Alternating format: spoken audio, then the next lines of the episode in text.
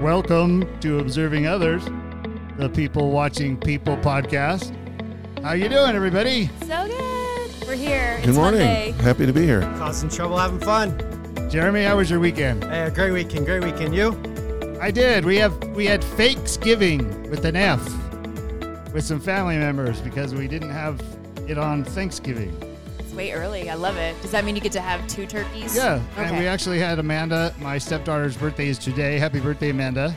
Birthday. Happy birthday. We celebrated it yesterday in our Thanksgiving with as many kids as we can stuff in our kitchen, and I made stuffing, stovetop stuffing. Is that like a very merry unbirthday? oh to yeah, Do a Thanksgiving. I never thought of that. Alice in Wonderland. Well, and see, you're like a, a home run hitter for my daughter because she thinks that Thanksgiving always gets overlooked. And now it got put out before Halloween. Nice. Oh, It's out there. it sure is. But it was a good birthday, and it, it's cold. It's so cold. It's a little I'm brisk. not. I'm not. I don't like it. if, if you had to scrape your windows this morning, it was the first morning scrape window I think of the fall. hmm I turned my heater on yesterday, so I had that nice burn smell Yeah. all through my house. Yeah.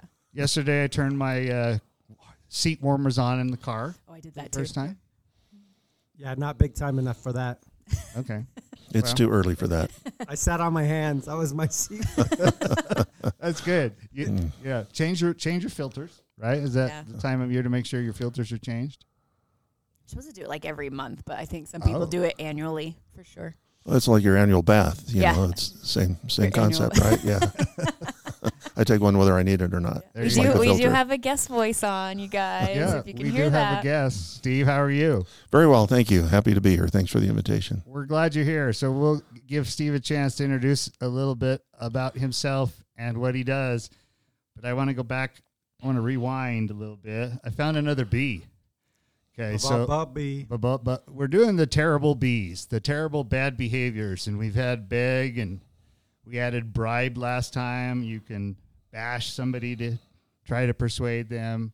You can You can be bitter and biatchy. Like Yeah. there was lots of lots of bad bees. you can butt in in conversations like I do, right?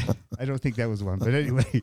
So b- primarily, people sometimes beg, and what was the other big one besides beg? Bully. Bully. Bully. Bully was a good one, yeah. Yeah. So so the word that I thought of that might kind of fit our guest and what he does and why we're having it on the show. The word that I like is boss. Hmm. Don't be too bossy. Right? Right? That's as like a little kid. That's the first thing little kids notice. Like, I'm gonna play with you. You're so bossy. Like that's the first the first B you notice as So a, the one I as rem- a child. The one I remembered was to brag. So people brag about things. They bash the competition. They beg for business or bribe was the word we threw in last time. And this, the one I really liked for today was this word boss or bossy, because you can be a little bit presumptuous in your pitching and your presentation, and you can kind of sometimes boss people around. Well played. Well played. So, not wanting to um, having the subject be negative, so we're going to go to a positive twist of this idea of being able to be in control, to feel in control, to be able to maintain control. Is is a person who's not going to emotionally flip out and be bossy or be biatchy or be all the other bees, right? So so belittling. I heard Alex in the back say belittling. Belittle was one yeah. last time. Bemoaning and beguiling. Remember those? Yeah, that you can lie or you can uh, whine. But I think that this idea of wanting to have positive, and the word we've come up with, Steve, is finesse. We want to have the ability to finesse our way through our relationships so that we don't end up with, one of these terrible bees.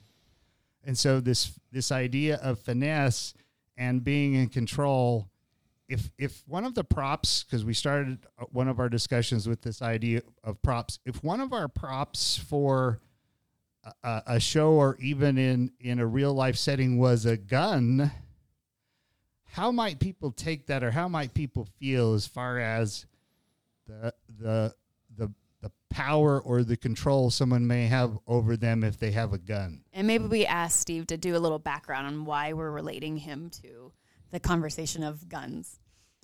Tell us a little bit about yourself, Steve Morrow. Wow. Welcome. well, it, so I don't come from law enforcement and I don't come from military, But my upbringing was in areas of downtown Washington, D.C., outskirts of Maryland.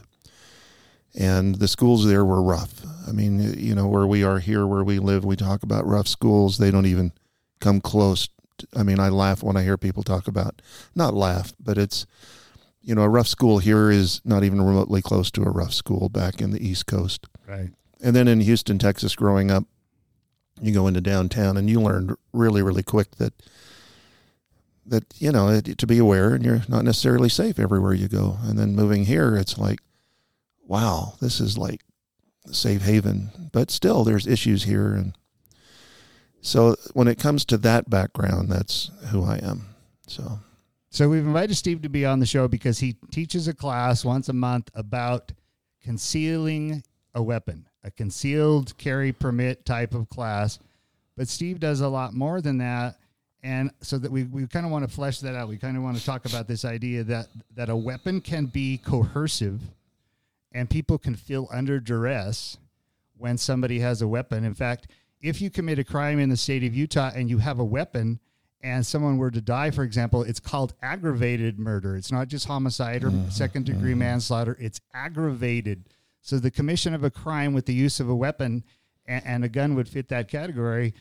Is a capital offense, and the death penalty can be applied in certain circumstances when someone uses a weapon for that coercion or for that that crime that they've committed, and the crime goes south. So, on the positive side of concealing a weapon and being able to carry a weapon is this idea of a of a confidence and a control of your situation without having it get out of control or, or as people say escalate quickly what do you think of that, Jeremy? His mind is blown. I think it def- it definitely provides that security, and in our concept of talking about being bossy today, I think it's the way you handle and manage your concealed carry permit. If you're brandishing exactly. it, then, then you're being bossy. You know, exactly. like if you're if you're trying to prove a point and it's not just about your own personal safety, then that bossiness kind of comes I, in. I love that. Did you did you say brandishing? There's a I B did, word I there did. for you. I really like that, Danielle. It, it's um, I think of people owning firearms in their homes. That is a tremendous responsibility that many people don't even understand how grave it can be just to have a gun in the home. To carry a, a firearm in your car, that's another issue. It's it's more responsibility. To carry a concealed firearm in public around others is I mean, the responsibility that's on your shoulders is really through the roof. And most people don't understand that. So in the class that I teach, I make sure that they understand weapons need to be locked up. They need to be used only in cases of just dire emergency. They are a last resort. And yet there many times is a flippant attitude about, well, I you know, I can carry a gun. I don't even need a permit. Well, it's true in the state of Utah. You don't need a permit, but do you know when you're allowed to use that firearm in self defense? So, like Kelly, you said you're not committing a capital crime. And uh, do you know where you can carry that firearm legally? No, most people don't. So one of the reasons why, I, so I've known Steve for a while. Um, I leased space from him. Even yeah. we've been good friends for a lot of years, and I've loved his devotion and loyalty and consistency of having this class. Whether there's a few or there's ten, he consistently has the class because he understands a concept that I kind of want to get into. So we've talked about finesse and we've talked about props. And if you just went to a classroom and you talked about guns and you talked about gun safety, would you really have that much hands on experience, especially with a handgun? Like prior to taking a class or? at all. If I if I've never handled a gun, how much experience of gun handling or gun control would I have? a lot less than what most people think they do when they come right. into a class. Yeah. yeah, yeah. So so the point is is that one of the reasons why we like even doing the podcast is we're not just having a meeting, we're not just talking to each other, we're using equipment, we're trying to, you know, control the narrative or at least control the, the volume of the mics and things, but it's really hands-on. And the thing the thing that I think that differentiates Steve and then I'll let you kind of talk about it from just learning about a concealed weapon or when you can use a concealed weapon is that you also offer in in to certain people when it's it's available the, the practice of using Yeah. that gun. Yeah. A Yeah. practice session. Yeah, so the Utah Concealed Firearm Permit, I, I'm a little disappointed in the way that it has been taught by many others. I've attended the class five times, and I was very disappointed. Two hours and 20 minutes, you know, in the first class, and and the big question at the end was, well, gee, when can I use my firearm in self defense? Well, that's the basic of the basic part of the class. Many gun people are not instructors, and I didn't come from a gun people background. I don't fit the hey, Steve's a gun guy, right, Jeremy? The, you know, the quote unquote gun guy. Right. And yet I've become one out of what I feel is necessity. But what I do very well is teach. So the concepts in the class in and of itself, I'm able to get across. And we do use handguns in the class. They're unloaded. Uh, we're very, very careful. We teach safety first. But that in, in the four hour class, and it does take a minimum of four hours to teach this class if you're going to get all the curriculum in, isn't really enough. It's enough to get you your permit. And when I ask the state, uh, the, the people in charge, the Bureau of Criminal Investigation, about why do we not have one-on-one handgun training as part of the class, their answer is legitimate, but yet difficult. And it's legitimate because this is our First Amendment. I mean, I'm sorry, our Second Amendment right. So let's just get a class and get them a concealed permit. So I've taken it a little bit further and I offer one on one handgun classes. And you know what most people do when they teach people to shoot? They take them to the range where it's noisy and they're nervous and loud sounds, especially from gunfire, actually physically affect the body. Right. That's the wrong place to teach. So I teach in a quiet office environment first. And we go through gun safety, safety, safety, safety, how to load, how to unload. And everything we're going to do in the range, we actually do in a quiet office environment. Excellent. Then when we go down to the range, guess what? They know exactly what to expect. And within 15, 20 minutes, with at least one firearm, they are comfortable handling the firearm safely. There's the word comfortable. So this idea of being in control and knowing how to use that gun and feeling confident and comfortable is going to make the difference in a highly intense situation if no one's ever gone through the protocols necessary to know how to hold and use and protect themselves and to be safe about it. I like you saying the thing about um, being comfortable because I, I own guns. I have a 40 caliber. I've had a nine millimeter, and I'm so secure and I feel so great using those at a range. But I have never taken the concealed carry permit because I don't feel comfortable carrying the gun outside of that element. Like it's not even though when I pick one up, I'm like, great, Yeah. I'm a good shot. Like I love it, but I have never like um, loaded my gun at home. You know, like it just I haven't, but I will only do it in that secure environment because that's the only place I've been trained to do that. So I like the idea of let's get out of the gun range and go somewhere where you can start forming that comfortability around, you know, handling your That's a great comment. And you know, honestly, there isn't anybody that I've taken to the gun range that is experienced like you are. You are at a gun range, where they haven't learned something and gone, "Oh my goodness, I had no idea that I either shouldn't be doing this or I could be doing that to be more effective with a handgun." Danielle, I know somebody who teaches a class. Oh, do you? but for me, again, it's like I got to be comfortable. Like I wouldn't feel comfortable carrying a gun unless it's locked in my trunk, carrying it around, and I'm going to to the range Right, to utilize right. it, and then I have somebody there at the range, you know, uh, pushing me through. But once I get in there, I I feel like a boss. You know, I'm like, okay, I got this. But In fact, some people call their gun the boss, Yeah, right? This is the boss. So I, I've likened it to uh, to driver's ed before because you're going to have the instruction, you're going to have the manuals. You might have sim- a simulator. You might do something in a classroom setting that's quasi. Then you're going to have an instructor who has a car with some tools necessary to uh, keep this this out of control vehicle under control. Um, but that's the handicap until the person really is out there Right, doing their right. learner's part and actually having that hands on the tenant, hands on the wheel experience. Well, I think, like Steve said, it's such a being able to carry a gun out in public and concealed is such a responsibility. Maybe that's something I don't feel comfortable taking that responsibility on, knowing like if I did get into a situation, could I really handle myself? And if I didn't, somebody would be like, "Well, you totally had a gun the whole time. You did nothing." You know, I mean, I think there's there's so many more elements that have to go into being comfortable to use it outside, outside of the Do, do The they range. do they still fingerprint in that oh, state? Oh yeah, for the class. Oh yeah. So that's part of the reason why the, the length of time is that Steve isn't just uh, filling a minimal requirement. Oh goodness, no. He's not just trying to get you in and out Yeah, the door yeah. and uh, have have you have a piece of paper. There, there, lit, quota. there literally is a process. Uh, So- my, If I may, your comment is very pertinent when it comes to one of the things that we do teach in the class, which to me is also self evident.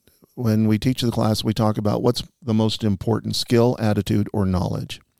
And many, many people mistakenly will say skill or knowledge when number one, number one is attitude.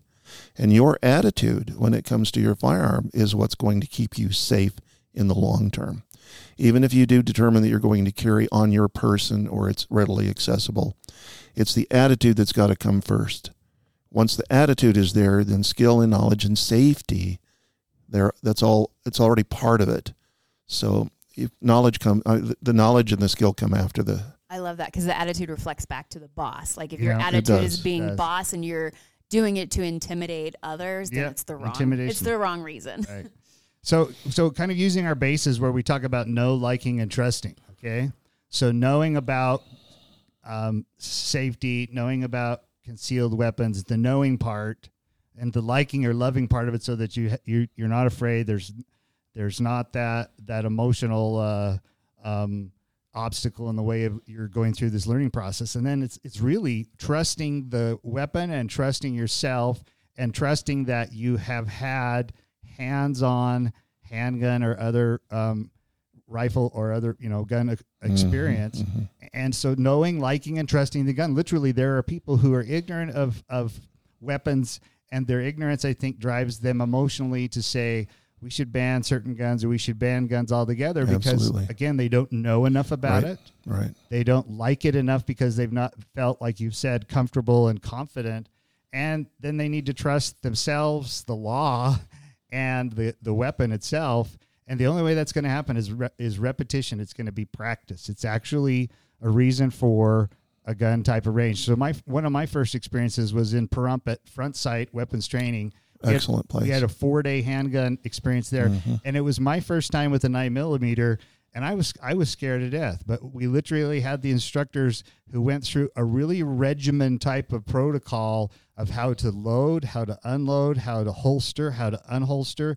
And if you didn't learn those behaviors, they didn't let you on the range. They didn't let you shoot. You Yeah. just if you didn't do it their way, which in the end was almost scientific, then you weren't going to feel confident. And when it came for your turn to be up to the plate, so to speak, you were you were really quiver. I quivered. I mean, I I- I needed those full four days to get the no like and trust part down, and I, and I still didn't pass four day defensive handgun safety. I got to take it again because I didn't pass the class because I Well, didn't meet the requirements. One thing about that good instruction brings on competence and confidence.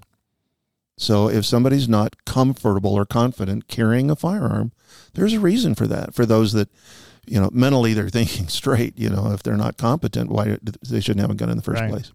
But the proper education will breed first competence and then confidence. And you've seen that difference in the people just in the four hours of a class. Right? it- yeah, and, and not only in others, but I've seen it in myself. It's it's the same thing. The longer I do this, the more I teach people one-on-one handgun trading, the more uh, confident I am in my own abilities, and yet aware that I don't know everything. That we're all subject to be, uh, we're human, and we can all make mistakes. So I love that. I in my experience using guns, there was one point where I had taken like a it was like a close quarters combat style like Excellent, training thing. Uh, it was like Milsim like an airsoft gun thing, and I hadn't used and these were like rifle guns, and so I that was something I wasn't. Fam- I mean, it was air pellets, but it's something I Yeah. wasn't familiar with to begin with.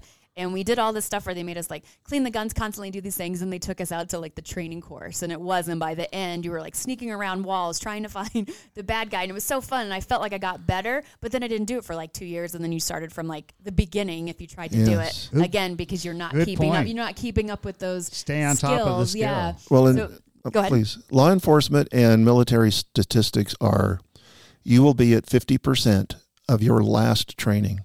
So, whatever your capabilities are, if you were at 100% on a certain item when it comes to going through your own home and looking for a suspect and being able to use the gun under duress, Hmm. you'll be at 50%. And this is true for law enforcement and military. That makes sense because I was terrified. Even though I was like. I know there's a guy on the other side of the wall, but I am scared walking walking up to it. And then I got to play the part of the bad Well, guy, and now- it was like hiding behind small furniture and stuff, and that was And now was imagine fun. your heart rate at 145, where you start to get tunnel vision, your hearing changes, your hands begin to shake, and yet you've got all this training, right? And the same thing happens to experienced law enforcement, military, SWAT teams. They go through training like this intensively because the body physically changes when you're under extreme duress. Right. Yeah. Uh, so I love that the competence and the confidence of being able to be in control and and not to hide behind the weapon itself as if the weapon's going to be some kind of magic tool that's going to solve everything or whatever. Uh, but there is something about having a, a, a weapon in your home that's that's locked up, that's safe, but does give you some peace of mind, even in even if we're not in Washington D.C. or in Chicago or Houston. Uh, uh, that is just as beneficial to me as far as um, being able to sleep nights, knowing that I have that protection if necessary, if needed. But definitely, we need more coursework and classwork, but also more hands-on experience. And uh, I, I definitely recommend you, Steve, because I think that you care enough about both the people that attend and the importance of the, some of the subjects that we've talked about that you're not going to uh, to just let something slide. That you're going to make sure that, that the student. Thank you, Kelly. It's very, very important to me that my students understand the concepts. We take breaks from the curriculum to make sure that the concept behind it is fully like assault. I mean, when can you use a firearm or a skateboard or a crowbar or a baseball bat in self defense? It's all the same. And and that's many people come out of other people's classes and don't understand that basic concept. And I break it down to where it's very, very simple. So Utah, tell me the name again, so I know that I've got it right. Utah Concealed Carry. It well, the website is Superior CFP, and you can go there and just look at some basic information. And best thing is to send me a text or an email, and and we can hook them up with the next class, which I think is November fifteenth. Is that a Saturday? I think it is. Yeah, I think it is. Yeah, November fifteenth, nine a.m. And we usually, sorry, Daniel. November Danielle. 12th would be the Saturday. Okay, yeah, I can 12th look or it the up. 19th, yes. Yeah, yeah, I'll look it up while you're doing this. Hey, Steve, excellent subject, excellent input from all of the co hosts. And, Steve, we thank you so much for being on the podcast. Hey, we want to have you come back because we want to be able to say when it's time to borrow, call Steve Morrow. Borrow is another good word. Yeah, yeah, yeah. It's a good B go. word. Hey, Jeremy, again, thank you. Causing trouble, having fun. Danielle, thank you. Always a pleasure. And, Steve, Thank you, Kelly. so grateful that you could be here with Thanks us. Thanks for having me. Our Uh, podcast. yep. We'll see you later.